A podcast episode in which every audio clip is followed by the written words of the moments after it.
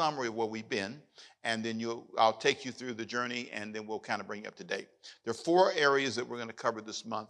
And the, again, the goal is to help you look at how you define things. The way you feel about things, if you're angry about something, if you're frustrated about something, I promise it's tied to how you define it.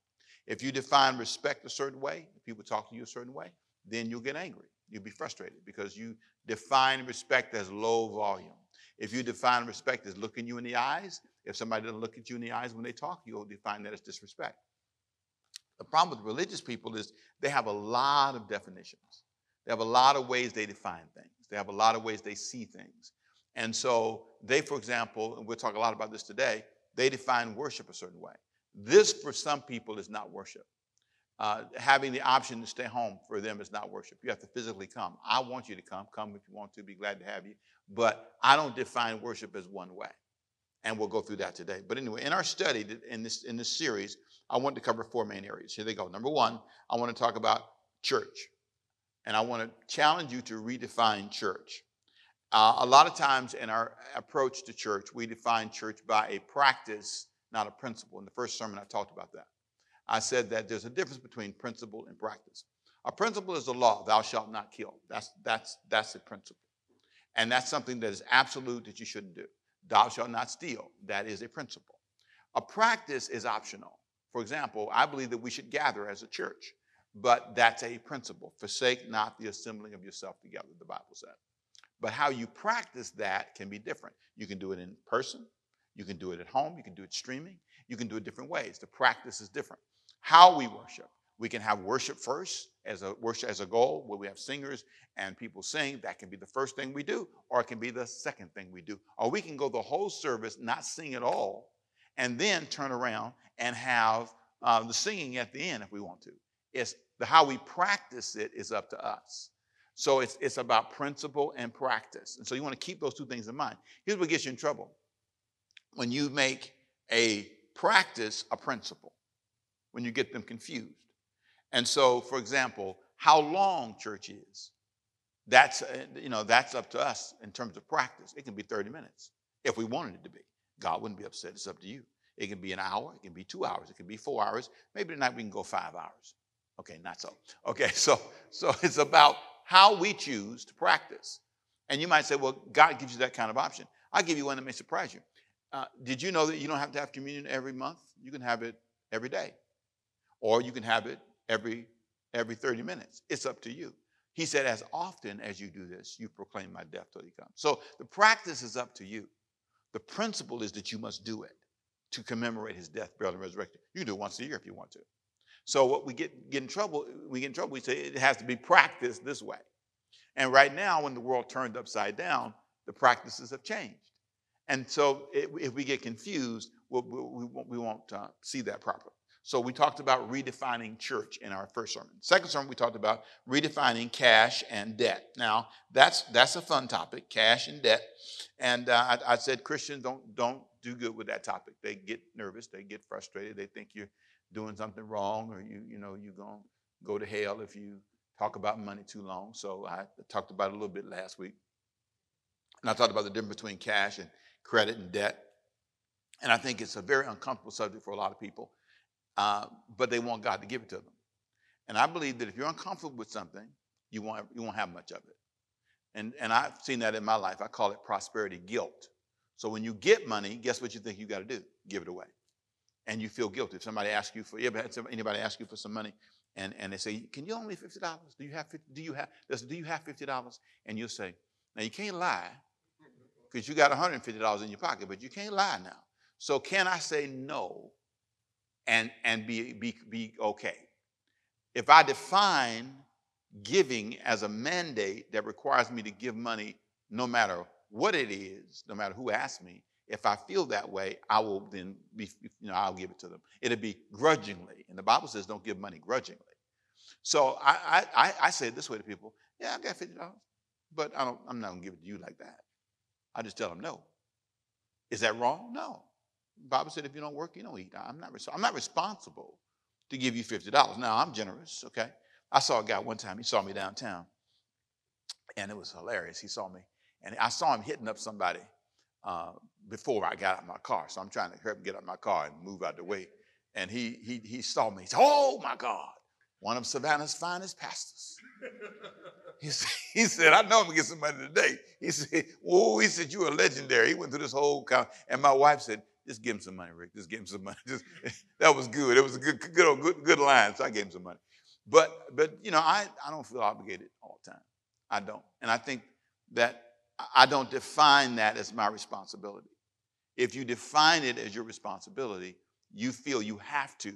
And so you, I, I think de- defining cash in a good light, in a mature light, is important. And being clear about debt, being clear about what's important and how that all works. And we talked about that last week, so go listen to it. Today we talk about redefining worship. And my goal is to get you to broaden your definitions of worship. Now, I have seen a lot of people struggle with this. And, and, um, and I'll spend a good bit of time here, the next 20 minutes or so, talking about it. Then we'll entertain some questions. Uh, so get your questions ready. And if you're home, make sure you get your questions lined up and we'll let you type them in. Good to see you, Sheila dearly. Good to have you with us. Uh, but if you have questions, um, t- write them down and, and type them in the, in the chat. Uh, and they'll be glad to, we'll read them in, in about uh, 20 minutes or so. So let me just say, um, next week we'll talk about family and redefining family. And I think that, again, that's a whole, a whole nother conversation about how I see family and how I think family should be. But worship is our focus today. And John chapter 4 is where we're going to start in our study. I thought this would be a great place to start. John chapter 4, verse 23. And it's a story about a woman who Jesus encounters, and he is doing something that is defined as improper. He's talking to a woman in public. And he is not supposed to do that. At least that's culturally, because he's considered to be a, a man, a man of the, cloth, a man of God, whatever, prophet. And so his disciples, if you read the story, are shocked when they come back and see him having this conversation with this woman. And it's the woman at the well. So it's in John chapter 4. Here's what it says in verse 23. Yet time, he said, and this is Jesus talking to the woman. He says, Yet a time is coming and has now come when the true worshipers will worship the Father in spirit and in truth. For they are the kind of worshipers the Father seeks. God is spirit, and his worshipers must worship him in spirit and in truth. The woman said, I know that Messiah, called Christ, is coming. When he comes, he will explain everything to us. Uh, then Jesus declared, I, the one speaking to you, I am he. Now that's pretty bold. Now we jumped in the middle of a, of a conversation he had with this woman. And in this conversation, uh, he asked her for some water. At, she was at a well. And they get in this conversation. And why are you asking me for water? You know, and they go back and forth a little bit. And then worship comes up. And then he says these things to her about worship. And he wants to redefine worship in her mind. She's a Samaritan, he's a Jew, she's a lady, he's a guy. And somehow these two are not supposed to mesh. But he says, No, I want to redefine this in your mind. And let me tell you what's hard. It's hard to redefine the way people view worship because they believe God told them how to worship. And they believe the way they worship is a principle, not a practice. And they get confused. For example, does God prefer the Baptist worship over the Catholic worship? Every Baptist, good Baptist, know that God don't like no Catholic worship. God only likes God don't like all the moves. God don't like all that. God wants you to do it the Baptist way. A good old Pentecostal can't believe that God would, would like a Methodist worship. God could not. God, there's no way that God would ever like the way anybody worships like that. And so I want you to think about this for a minute. It's so easy to assume that God is a Baptist or a Catholic or a Pentecostal. It would shock you to know he's none of those. He is as God is a spirit, and they that worship him must worship him in spirit and truth. God does not belong to your church. That may bother you. God did not tell you to go that long or that short. It's, it's, it's, a, it's of you want to, it's, it's an offering to him. It's a gift when I gather, when I sing. It's a gift. I can sing for five minutes, I can sing for three minutes. He doesn't get upset. What I found is that culture defines for us worship. Our peers, our family, what we've been around defines worship for us. And we really believe God in heaven is enjoys everything we do. He, he celebrates the way we celebrate, and he says what we say.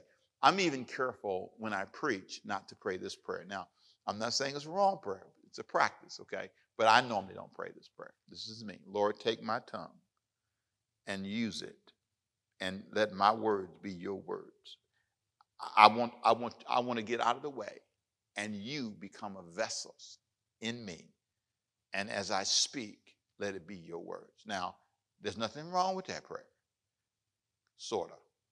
Let me get a little wrong part about it. Therefore, everything I say after that, I assume is God. You understand what I'm saying? Everything I say post that prayer, I now assume that I'm honoring, I'm saying exactly what God is saying. Now, I believe God is in heaven saying, I didn't say that. That's you. That's your mama taught you that one. And you, you got that from your Pentecostal culture. You got that from your Baptist culture. That's a Catholic talking. I, we are very influenced by our definitions of worship. And we are so influenced that it's very difficult. Right now, people are having a very difficult time. I know some pastors who said, look, we ain't streaming nothing now. We're going to cut that streaming off time because COVID's gone. They're going to have to come back in the house of God. And if you listen to the sermons, all of them have a little bit of, you better come on back in here, you know, in them. A lot of the sermons now. And that's because they're running up against their definitions. And for religious people, it's very difficult to uh, uh, for them to separate themselves. Worshiping God is a, is a statement of appreciation to God, and you choose how you practice that. He gave you that freedom. He's not commanding you to do it in a way that everybody else does it. It can be different. It just needs to be worship. And here's what he requires two things. You ready? That it be number one, genuine. That they worship him must worship him in truth. It can't be phony. I, I, uh, I used to sing preach when I, when I, that was my form of worship. And I was genuine when I did it. Uh huh. Can you see? yeah? Mm. That's how I was taught to preach. And, and uh, they would be on the organ, and you know when you get to the end, and they start down, down, down, down. And, and, and, and, and they told me, bring it on home now, bring it on home, son, bring it on home. And I was, I tried to bring it on home, you know. And, and, um, and then as time evolved, I felt that for me, uh, that wasn't my genuine way of expressing my worship or my sermon or message that, that I felt the sermon. I, I, felt that was a way. But, but I used to get confused sometimes, you know, because you're talking real fast and you start saying, you just, say, amen, amen. And so you fill it in with a whole bunch of amens. Come on, amen, amen. See, really, I'm trying to catch up with my thoughts. That was my story, not yours. I'm talking about me. And so I decided the teaching was my style. And God is honored by my offering and my, my, my way. It's like with David and Goliath. Remember the story? He said, You need to use, you know, I need to use these rocks. I'm a slinger. And, and that was, that was, matter of fact, that wasn't an official way of fighting, by the way. You know, they were called slingers. And David, David said, No, I'm not a guy with the armor. I'm the guy that used the slingshot. And I learned that I like to slow down. I like to, I like to look at things. I enjoy an analysis. I enjoy the details. I enjoy verse by verse. That was my style. When I heard that kind of teaching, I said, that's what I want to do. I want to learn to explain it verse by verse. I love the Greek, the Hebrew, I love all that stuff. That was my way of worshiping God. That was my style. And so I think it becomes really obvious to me that somehow in life, we start worshiping the way people tell us, and it's not genuine. But they that worship him must worship him in spirit and in truth. Two ways. It must be genuine and it must be spiritual. And the word spiritual doesn't mean, uh, that's another thing. People think that means, okay, let's talk weird. Let's talk deep. Darling, God is moving. That's not spiritual. That's just cool talker. I don't know, it's just it's stylistic. It has nothing to do with it being spiritual. Nothing, has nothing to do, that is not a sign of spirituality.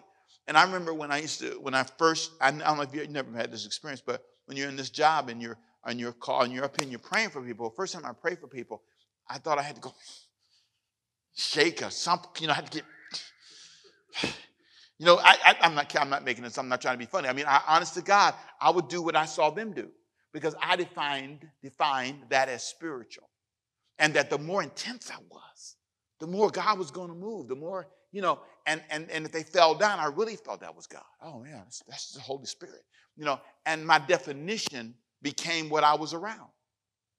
And so when I pray for people and they didn't fall or they didn't shake or something, I thought, well, well, are you are you focused? I used to get a little bit mad with them. Just like, for example, when you lead worship, you know, um, you want people to shout. You want people to just fall out. And you fuss at them if they don't. Come on, get with it. Come on, y'all dead. Jesus died for you know. And you start fussing at the whole audience, and, and it becomes about making you happy about what they do, rather than them just really catching it. And I'm not saying they don't need to be inspired to worship. But there's a difference between inspiring people to worship because you define worship as an important part of this experience, and when you define worship as something that must be demonstrated to make you look good or feel good about you. And the same thing can happen in preaching.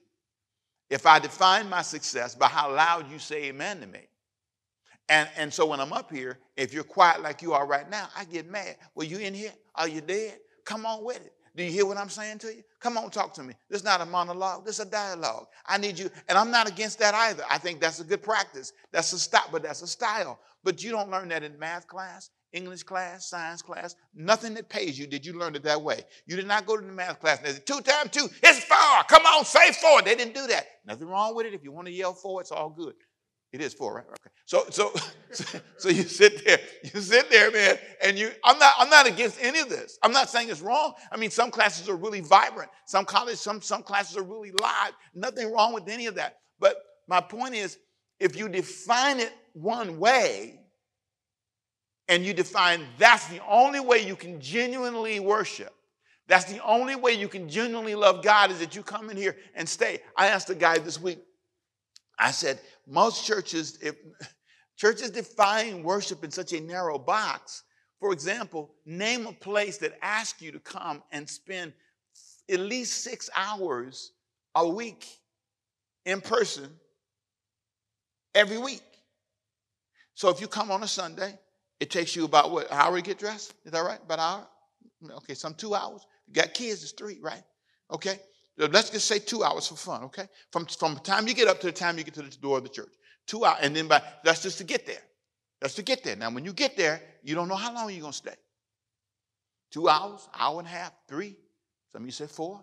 So that's two. Let's say that's two hours. Make it two hours. You know it's more than that most of the time, right?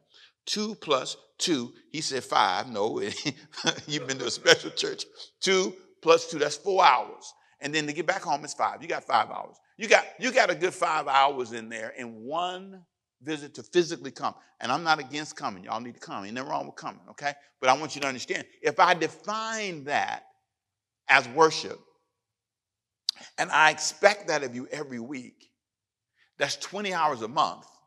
I expect that from you in order to prove your faithfulness.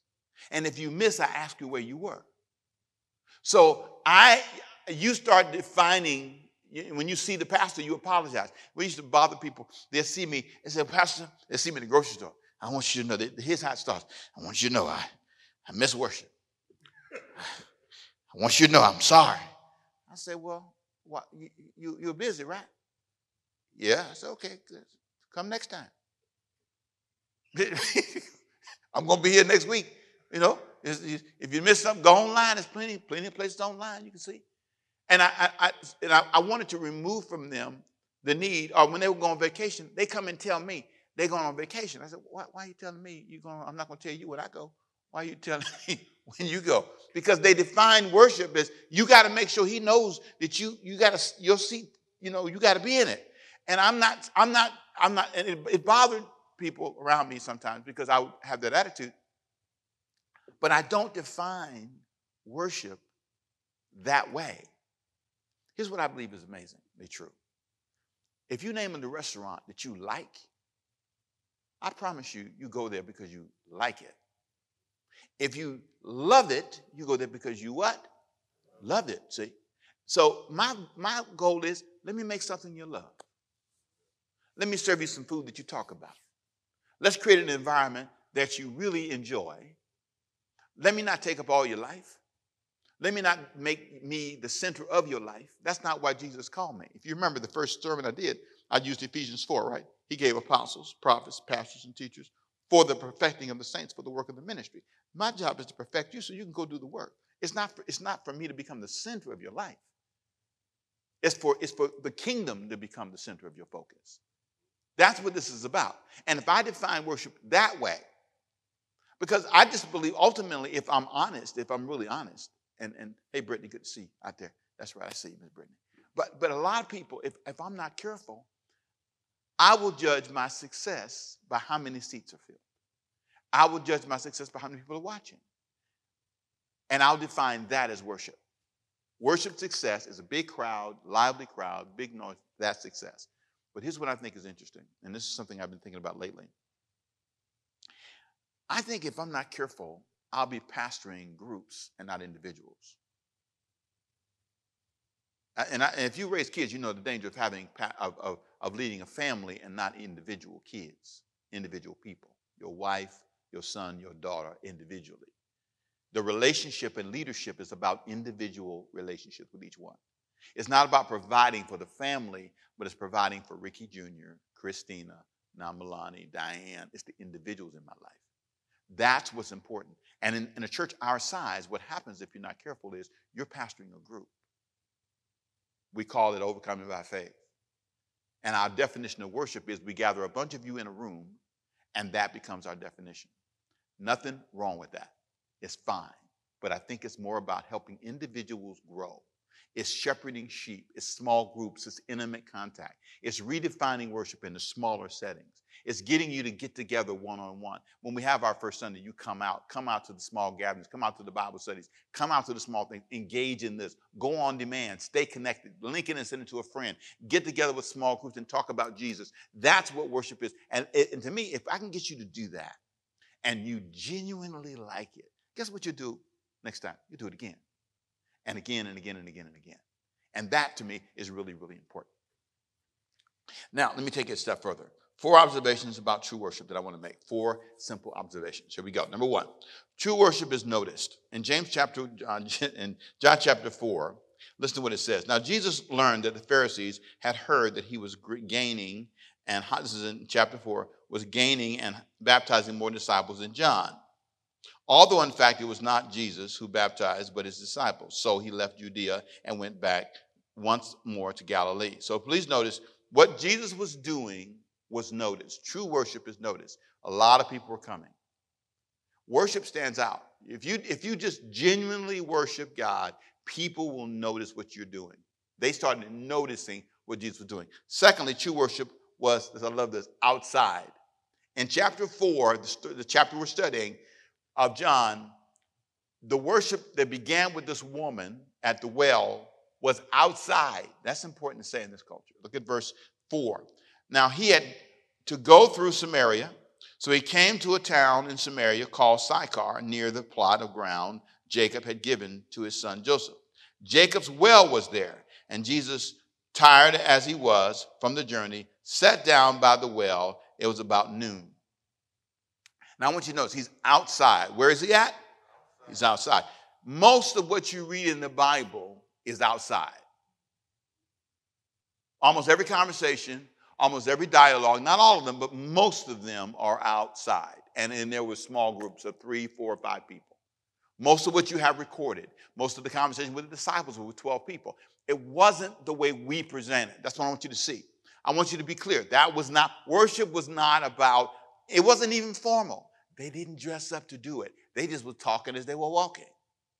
And Jesus said, Hey, you guys follow me. I mean, a lot of the stuff that happened, he saw, people saw him if you can get in your mind that you can have a great worship service just walking with your kids down the street. God meets you where two or three are gathered together in my name. I'm in the midst. So I want you to see what you're using to preach to people in a building was done outside of a building. What you're doing to preach to people in a formal dress up suit and tie culture, they were casual. They, they had on, uh, what are these, sandals. Many were barefoot. Feet, foot. Which one is it? Foot, feet, professor? Which is it? Foot, foot. foot. It was amazing. I mean, you have to be, you have to be clear that sometimes our vision is almost cartoonish. It's been so filled with culture that we don't see the simplicity in interacting with God. So you ever, you ever, you ever pray to God, worship God, and you apologize? You, pray, you go like this, Father, I praise you, Lord Jesus. I is, I mean, I am God, really focused on you. I mean, you, Lord. It's like, get out of it. Go for it. Bad grammar and all. He knows you. I'm not supporting bad grammar. I'm simply saying, notice how formal we are in our thinking. But these guys were, these guys were praying outside, casually dressed, talking to Jesus, talking, to, talking and interacting about worship. And that's what was noticed. The formality was not noticed, the genuineness was noticed. So true worship is noticed, true worship was outside, and true worship reaches across boundaries. Now, this is important. Verse 7 says, When a Samaritan woman came to draw water, Jesus said to her, Will you give me drink? His disciples had gone into town to buy food. The Samaritan woman said to him, You are a Jew, and I'm a Samaritan woman. How can you ask me for a drink? You got some nerve. For Jews do not associate with the Samaritans. Now, I want you to see that worship here crosses boundaries. To me, that's really important. They say that, you know, church is one of the most segregated places in America on Sunday, right? I want to say two things about that. I understand why it's like that in in a, in a bad sense.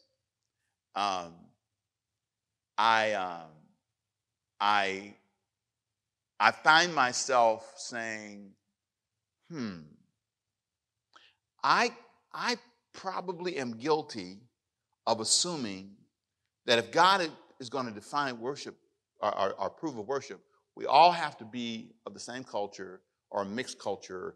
And I don't think that that's what Jesus um, is saying. I think he's saying, if you watch the story, it can be two ways when you read the, the, the New Testament. Here, Jesus crosses boundaries and says we need to be willing to talk to women, Samaritans, to everybody. We need to be willing to talk to everybody, no matter who they are, everybody. We need to be able to get over she's a woman, get over, get over that's not a black person, that's a white person.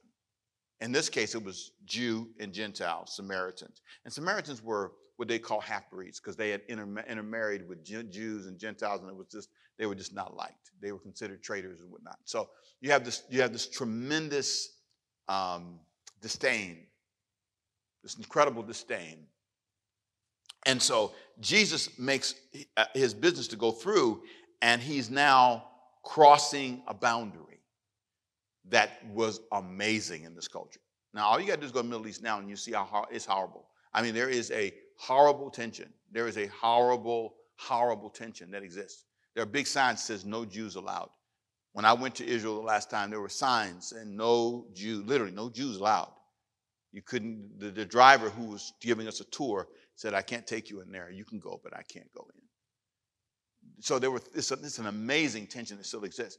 But there's something about this moment where Jesus is saying worship should be, uh, it should cross boundaries. But I, I, don't think all worship that is um, predominantly white or black or male or female or whatever is always about prejudice. Sometimes it's about access.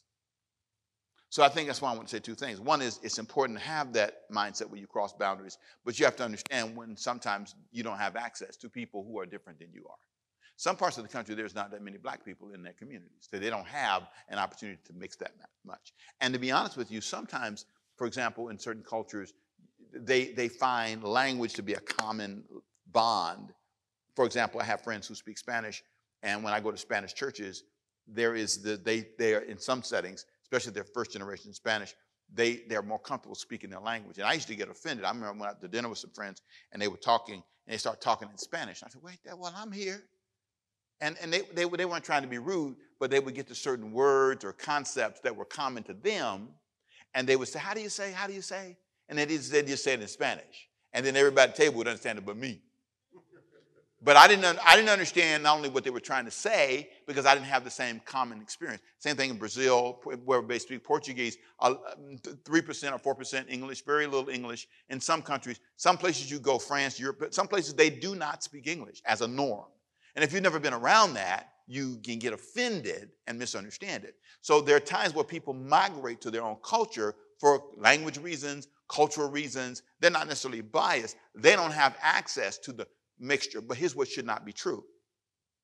It shouldn't be, it should, it should, it should, it should never be true that you don't want anybody different than you to be with you. That's what's wrong. It's when we don't open our hearts to allowing people. I tell my white friends, be white. That's what you is. Be white. Be white as you can be. Because you white. Be white. I'm black. I'm be black as I can be. You Hispanic. Be Hispanic. You a female. My wife told me that one time. What don't you like, Rick? is it I'm female. I'm a female. You married a female. and so I have to embrace her culture, embrace her uniqueness. The problem is when racism gets in and we don't accept people's culture. But Jesus is modeling worship should cross boundaries, but it doesn't have to force every church to accept all worship styles. I see people doing this. You're trying to pretend you like certain kind of music. If you don't like it, you don't like it. And that's nothing, that doesn't mean you're racist or bad. It just means that worship can be different. But you should be willing, when the opportunity presents itself, you should be willing to cross the boundary. So if a bunch of Hispanic people moved in our neighborhood or came to our church, we should be willing to embrace them fully. And it should be for any race, doesn't matter what race it is.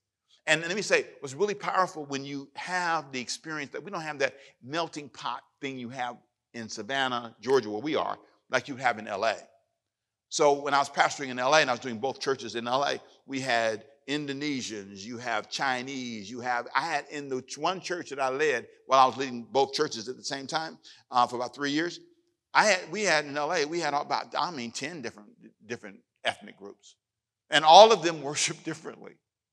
And so sometimes when you're trying to lead, you have to learn how to embrace everybody. And that's what Jesus is saying. Cross the boundary when the boundary is in front of you. And there's an opportunity to take, take, your, take a big step don't become racist and push against it. Embrace it. And that's what he models for them. So they come back and they see Jesus talking to the woman. They go, oh my God, he's talking to a woman. Oh, and, and, and she's a Samaritan. Oh my God, I can't believe it. And so they're, they're shocked, but Jesus said, this is the time when I need to. And I'm going to tell you what it, show, it shows us. It shows us where you are and how mature you are.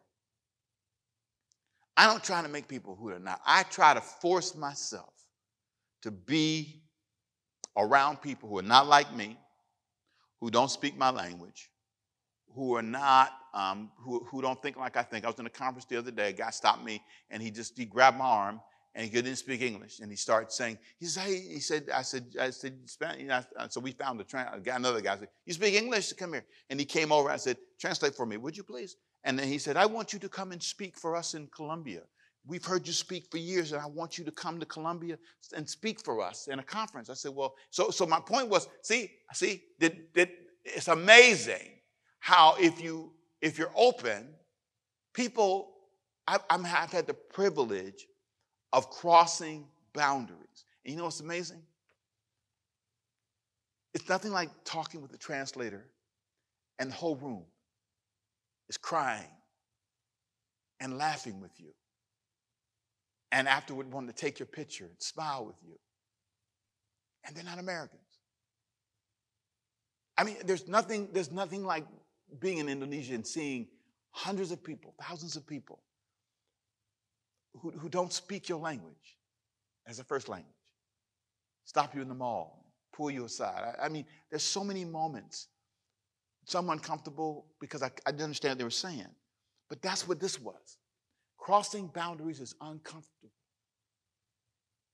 It's not always easy, and God can't use everybody to do it because they're not willing. But this is what Jesus said worship was about. Then, lastly, he said true worship is infectious. After Jesus talks to this woman, and, and there's this conversation, the Bible said, verse 28, then leaving her water jar, the woman went back to the town and said to the people, Come see a man who told me everything I ever did. You know, Jesus had confronted her about her, her romantic life because she had a whole bunch of men and had been married several times. And, and Jesus asked her, said, Who are you living with now?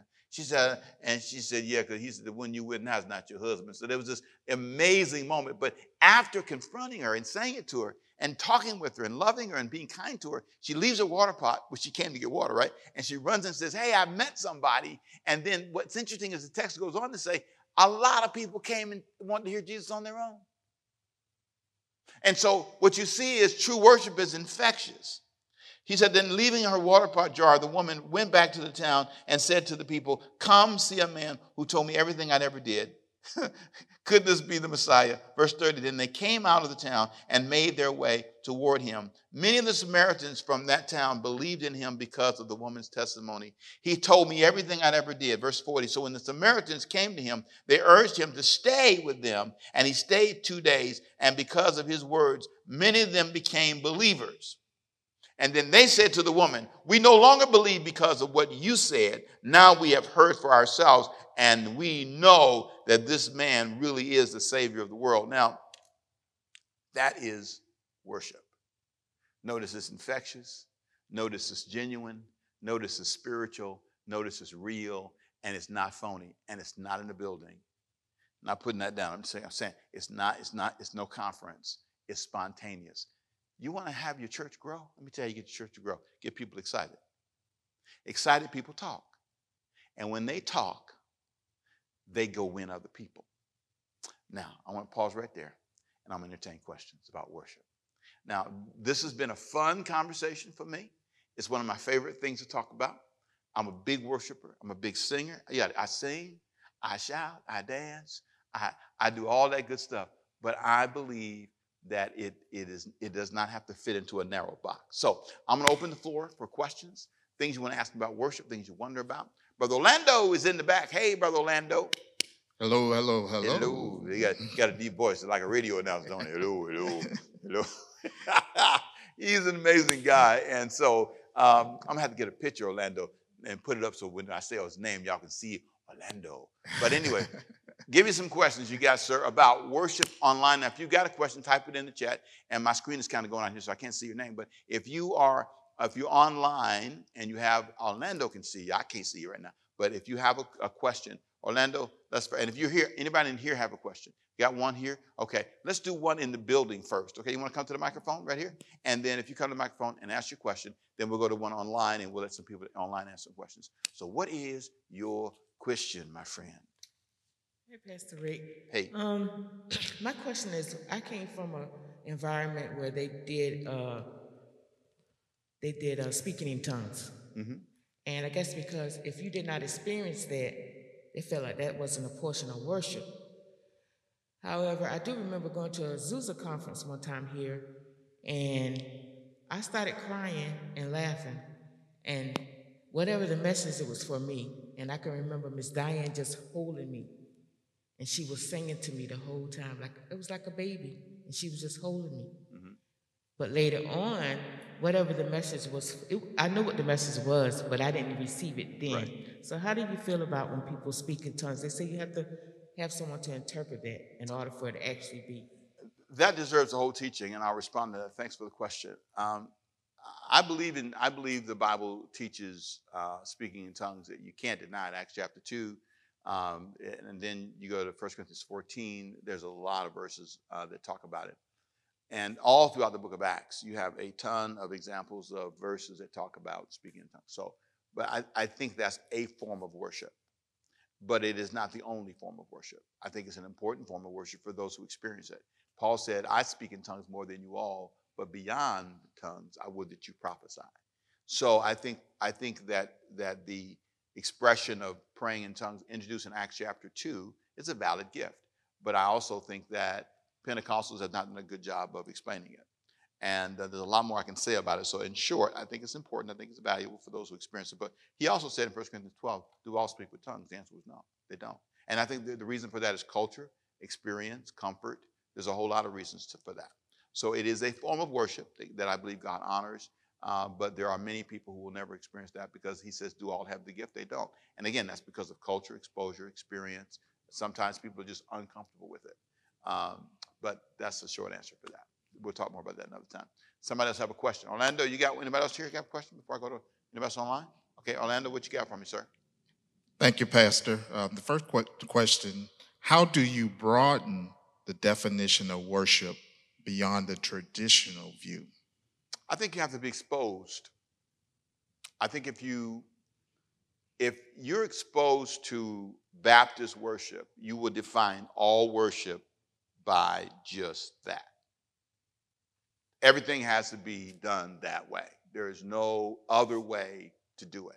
You have to, if you define worship as shouting, dancing, then, and that's all you know, then you will define worship that way. Some people define worship by the length of the service.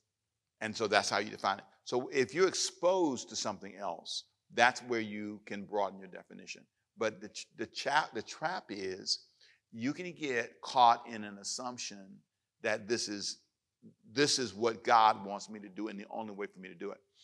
Do you know what's interesting? Um, you know, this Orlando, but, but a lot of people struggle with leaving their church, for example, because they feel that they leave their church, they're no longer worshiping God.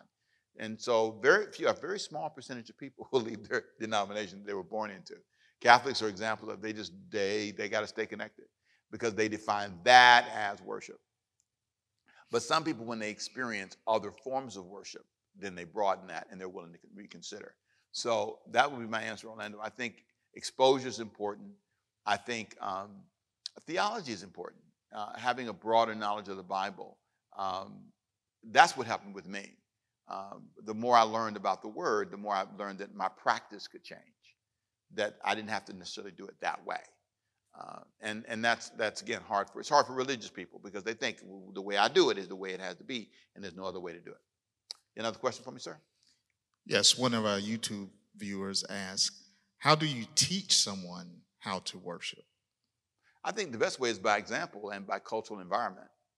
Your environment. If you if you're around worshipers, you tend to pick it up. You know, if you're around readers, you tend to pick up reading. If you're around people who fight, you pick up guess what? Fighting. If you're around people who cuss, guess what you do?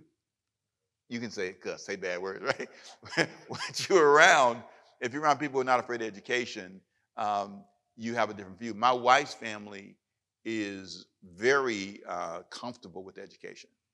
I was not quite as comfortable.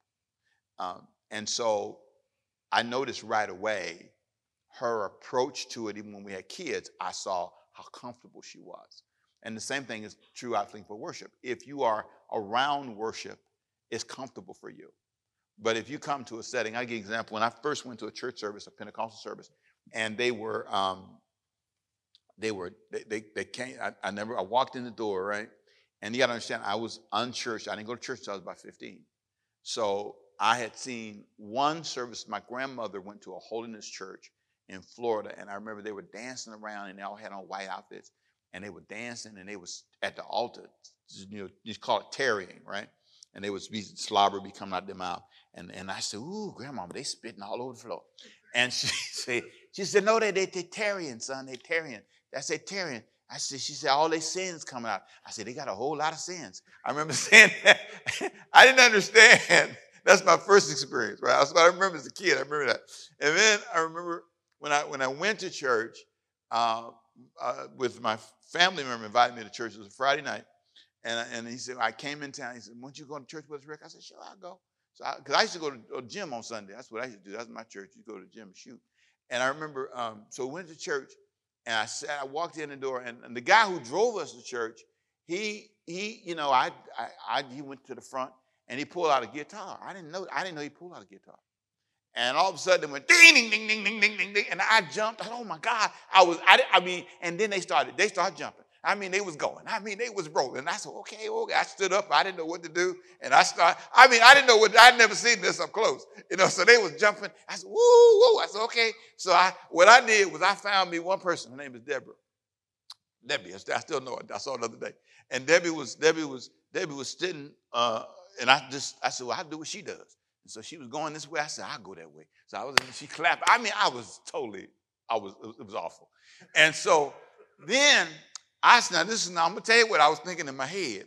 They on some bad drugs. Good God Almighty. That's what I said. I, I thought that was my personal interpretation of what was happening. It wasn't in my definition worship. They were on bad drugs. That's what I said in my head. And then the guy came and sat next to me, a guy named Paul. He came and he knelt down next to me. And you know how they get down and they pray? And he starts shaking his head. And I scooted over. I said, "Oh God, he's really on some bad drugs." I mean, I mean, I was, I was not. I didn't know what was going on. Honest to God. And you see, if you're not on church, you don't understand. I mean, I really, I really was confused.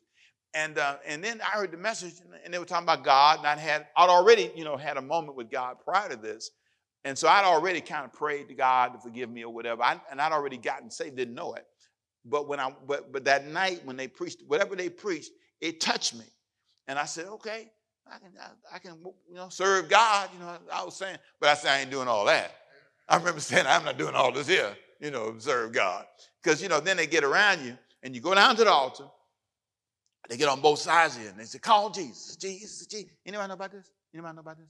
Some of you said, no, you don't know about this. You know about this? Yeah, they get on both sides of you and they, they're going to tarry with you, get you, you know, break through, you know, speak in tongues, you know, they'll get you, get you. And I would say, okay, this is getting tiring after a few minutes of this. I, I've been here about 10 minutes. you know, it was an experience for me. And uh, so, anyway, I don't know where how I got off on all that, but that's y'all fault.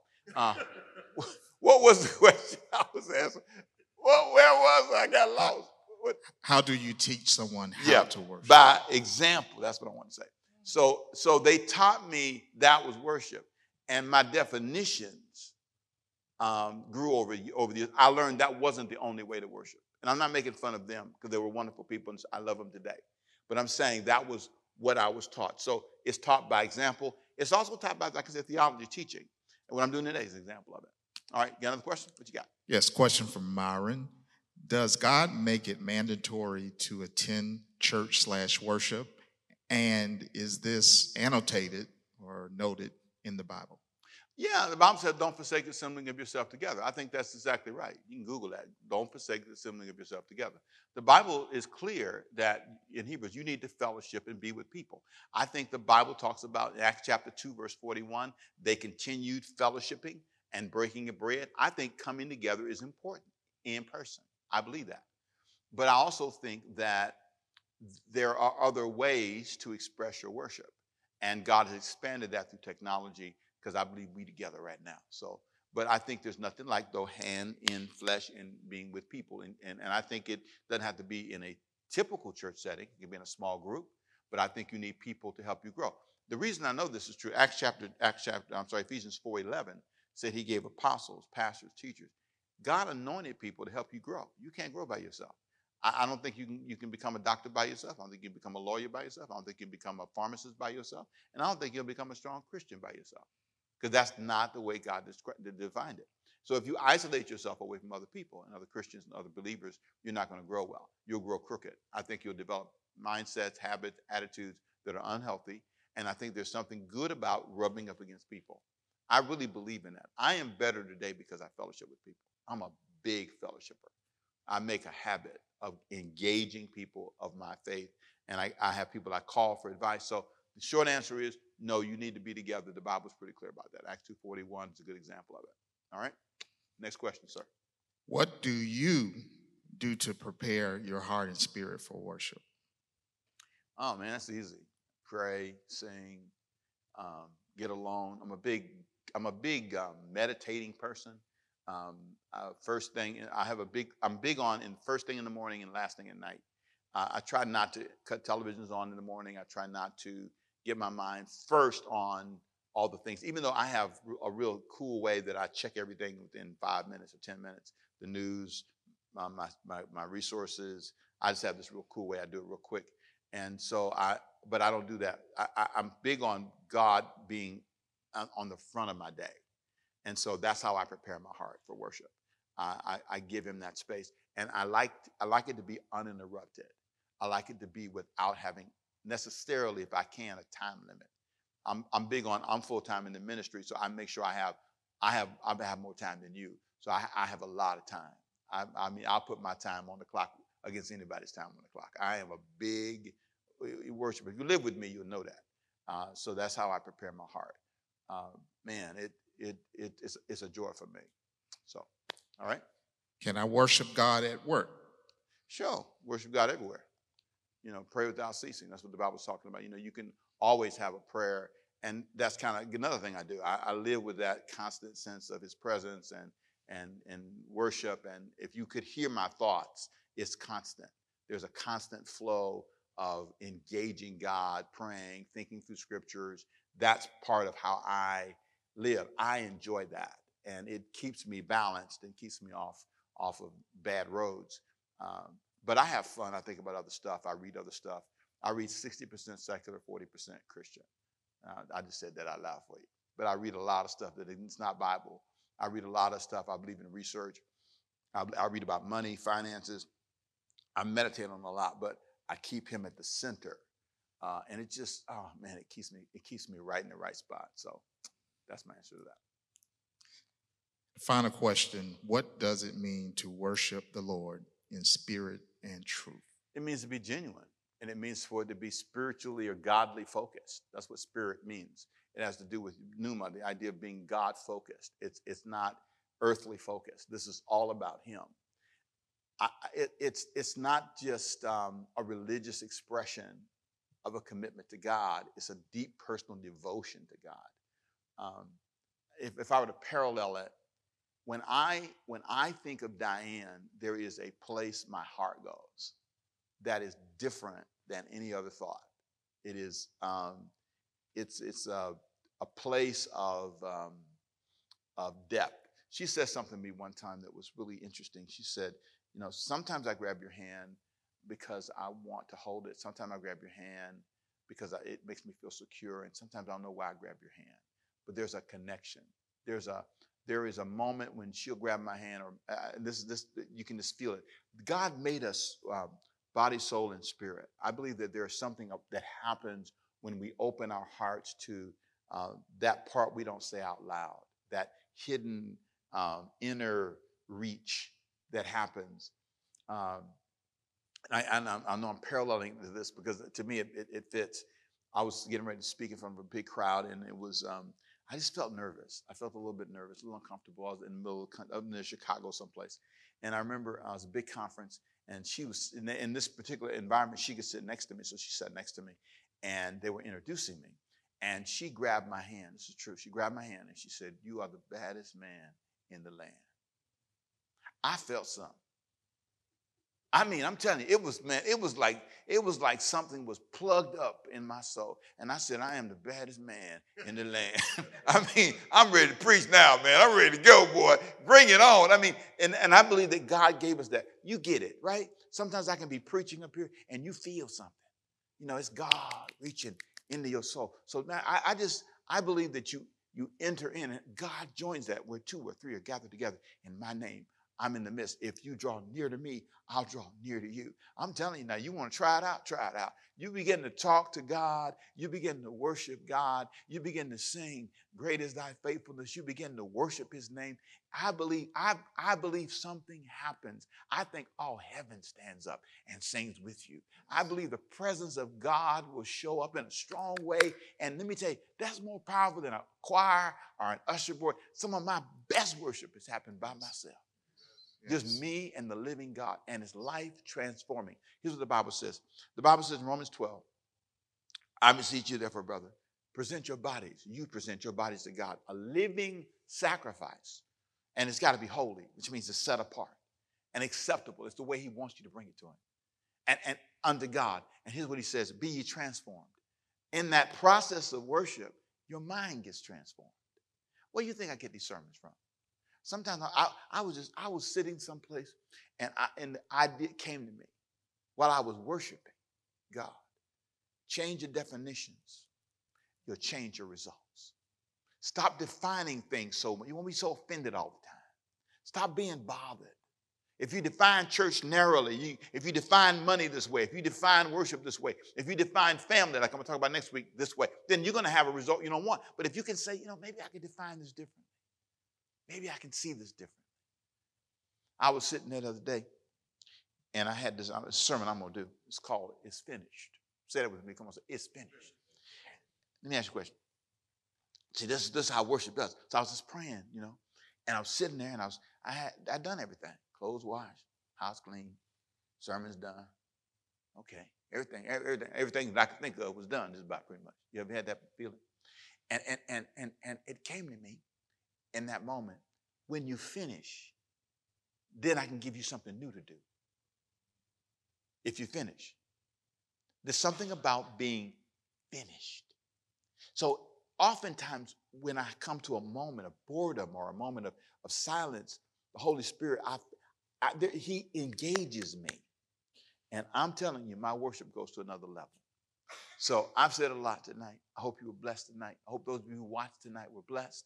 And I hope that you would allow the Holy Spirit to let this be a moment of worship and grace for you. I want y'all to stand with me. I'm going to pray a prayer. I'm going to pray a, a few minute prayer. We've been talking about worship. Let's worship for a minute. And I want to invite God to do something in you today. I want to invite God to give you a touch today. I want to invite God to bring healing to your life. I want to invite you to let God just do something in you that you need done. And I'm not just talking about a religious touch, I'm talking about a transforming moment. Be ye transformed by the renewing of your mind. I want you to allow the Holy Spirit to come into your life. And I, am telling you, I was a I was a young boy standing on the corner of Western Avenue in Los Angeles, California, and I didn't even know about church. And I met Jesus in a way that I had not known him. I, I he came, he came upon me. One, I was sitting there thinking about him, and he met me. So, Father, I pray today in Jesus' name for those who need to meet you, those who come to this moment and they need a life changing experience. May the Holy Spirit bring healing to their bodies, healing to their minds, healing to their emotions. May they learn how to redefine things. Stop being so offended. Stop being so bothered. Stop being so angry. Healing and blessing, grace and strength. And Father, we thank you and praise you for the power of your word and how your word alone can bring healing. I pray for those families who are struggling. I pray for the marriages that are struggling. I pray for the children who are struggling. I pray for the finances for those who are going through right now. I pray, God, that this economy, whatever happens in it, that you'll get, let them ride above it in Jesus' name. As inflation goes up, their blessings will go up.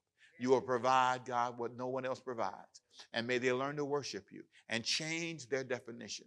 May they learn to change their view and lift their hearts and their hands to you in celebration of your power, your ability to bring something in their life they need. If they need a relationship, if they're in a bad relationship, I declare healing. I declare blessing. I declare power and victory in their life in the name that's above all names. In Jesus' name, amen. Now, see, I define ending on time okay. I don't think that's a bad thing. Thank you for the hour. Thank you for being with us today. I pray it's a blessing for you. If you're watching this live, thank you for being with us. If it's a blessing to you to be posted by tomorrow and you can link it and send it to a friend.